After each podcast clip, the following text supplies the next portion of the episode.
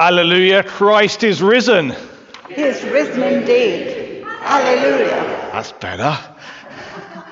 Let's pray. Father God, may these words that I speak from your holy word reveal to us the living word, the resurrected one, Jesus Christ in our midst. Amen. Will you please be seated? Resurrection Sunday today. One of my favourite days of the year. But firstly, I want to ask, how was your Saturday? It's a glorious day yesterday, wasn't it? The sun was out, the sun was shining. For those of you who walked through the Holy Week with us, it's also a day of pause and a day of, of rest. I always feel slightly adrift on Holy Saturday, having invested in Compline and various other bits that have happened in the week, having shared a meal or washed feet on Maundy Thursday, having mournfully reflected on Good Friday at the death of Jesus Christ. Suddenly, every activity on Holy Saturday seems slightly adrift from the fact that it's not quite in line with the rest of the week. It doesn't quite seem like Easter Sunday yet. I also wonder how Holy Saturday was for the characters we hear about in the Gospel.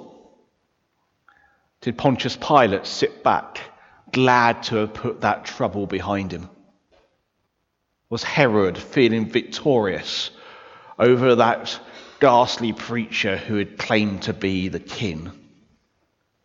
What about Joseph of Arimathea, who had, who had declared himself a follower of Jesus, probably much to the disgrace of his friends? He'd even given up a tomb when all seemed lost. Was he regretting his choice? Or Peter? Maybe the first disciple, the first amongst disciples, who'd been distraught to have denied Jesus. He'd pointedly been left out in this, this, um, this resurrection narrative we hear. The man tells Mary and Mary to go and tell the disciples and Peter. Peter seems to be left, left out of the list of disciples. What about the young man in Mark's Gospel? You know the young man. Do you know the young man in Mark's Gospel? In Mark 14, there is this wonderful moment at the, res- at the arrest of Jesus, where the on verse 51 it says, A certain young man was following him wearing nothing but a linen cloth. They caught hold of him, but he left the linen cloth and ran off naked. I wonder how his Holy Saturday was. I don't choose him randomly, because this phrase, a young man, is quite strange in the Bible. It only appears a couple of times. At the arrest of Jesus, just before the arrest of Jesus, just before the death of Jesus, sorry, there is a young man who loses his linen cloth and runs away naked. And then in the passage that we just heard, we see the same phrase. They entered the tomb and saw a young man dressed in a white robe, sitting at the right side.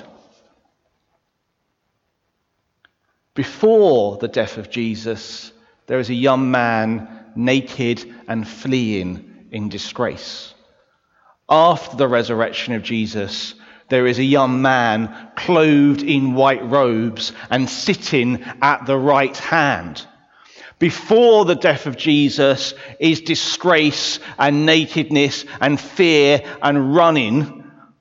After the resurrection of Jesus, there is a man clothed in the garments of the heavenly angels, sitting at the position that the disciples argued over at the right hand in the place of honor, calmly, joyfully declaring, He whom you seek here is not here, for he has risen. disgrace and nakedness and fleeing is transformed into a place of honor, into angelic robes, by the sitting in the tomb of him who has defeated death. Isaiah says, Then the Lord will wipe away all tears from the faces, and the disgrace of his people will be taken away from all the earth, for the Lord has spoken. Peter, who denied Jesus, who was weeping on Saturday, is transformed into the leader of the church when life wins through. Joseph of Arimathea, who has gambled his friendship groups and everything on who he is on this dead Saviour, is suddenly rewarded with knowing that life is eternal when life wins through. When Herod smugly is victorious over this ghastly man who he thinks is trying to be king, Herod then knows that Jesus is the true king. Empires fall, but the resurrection of Jesus is eternal. At this moment of resurrection, we see the lowly lifted up to a place of honor, and we see the high stripped down, the proud humbled. Now, if you're following along in your Bibles, you would have realized that this passage in Mark ends very abruptly. In fact, this is the end of the whole gospel. Over the years, people have added extra bits on because they thought it ended a bit too abruptly. It doesn't even include actually the resurrected Jesus, which seems a mighty omission.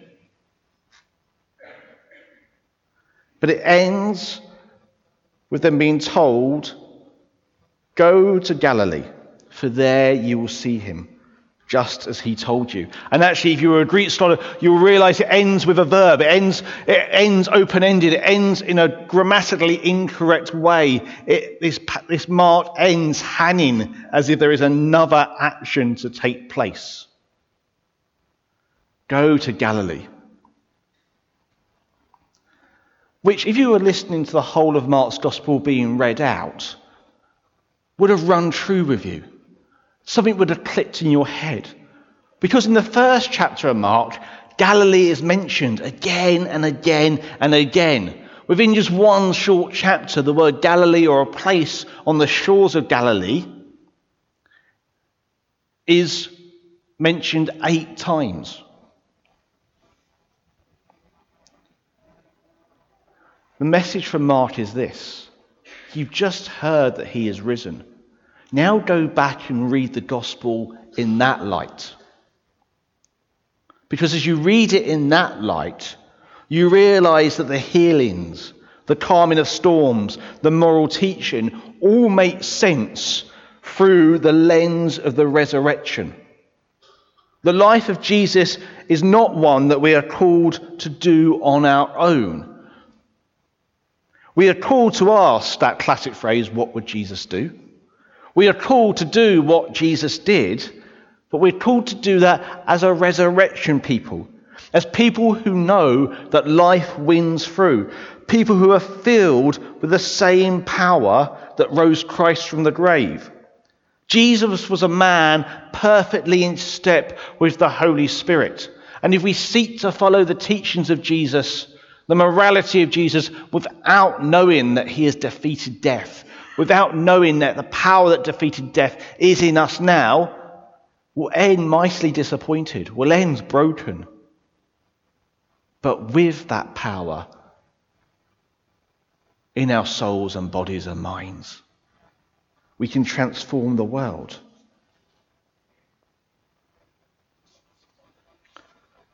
Finally, The ladies who tended to Jesus are told, Go, tell his disciples and Peter that he is going ahead of you to Galilee.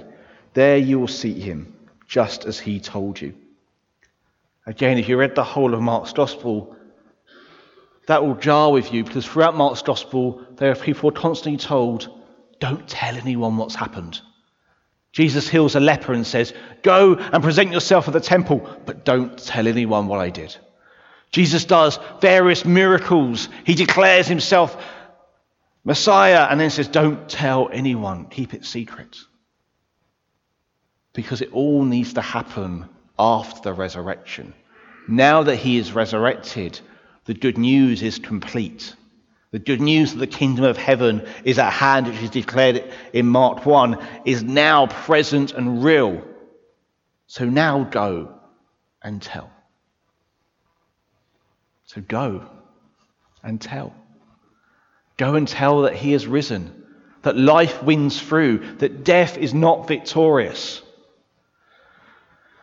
But even if you are like the ladies in this passage who it gets to and it says they are too filled with fear,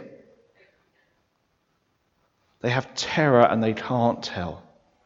Know that that does not diminish the one iota the good news that he is risen. It's a curious juxtaposition that they are told to go and tell, and it says here they're full of terror and fear, and they don't go and tell. But yet the good news still gets out. No matter what we do, the good news still breaks through. If we do not tell, the rocks will cry out. Still go and tell, but Jesus Christ is risen is not dependent on whether or not you shout it from the rooftops. Shouting it from the rooftops is a good idea. Jesus Christ is risen is not dependent on our personal circumstances.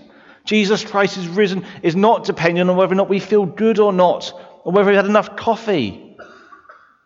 Jesus Christ is still risen, and death is still be, be defeated. So may we go back to Galilee. May we read the teachings and life of Jesus and be filled with his Holy Spirit that rose him from the grave and live lives that transform this earth. For whichever disgrace we've had has been turned into robes of honor. Wherever we have been proud and haughty, we've been humbled for the sake of Jesus Christ. Where we have denied him, we are put into a place of honor. So go, tell that death is defeated and life wins through. Amen.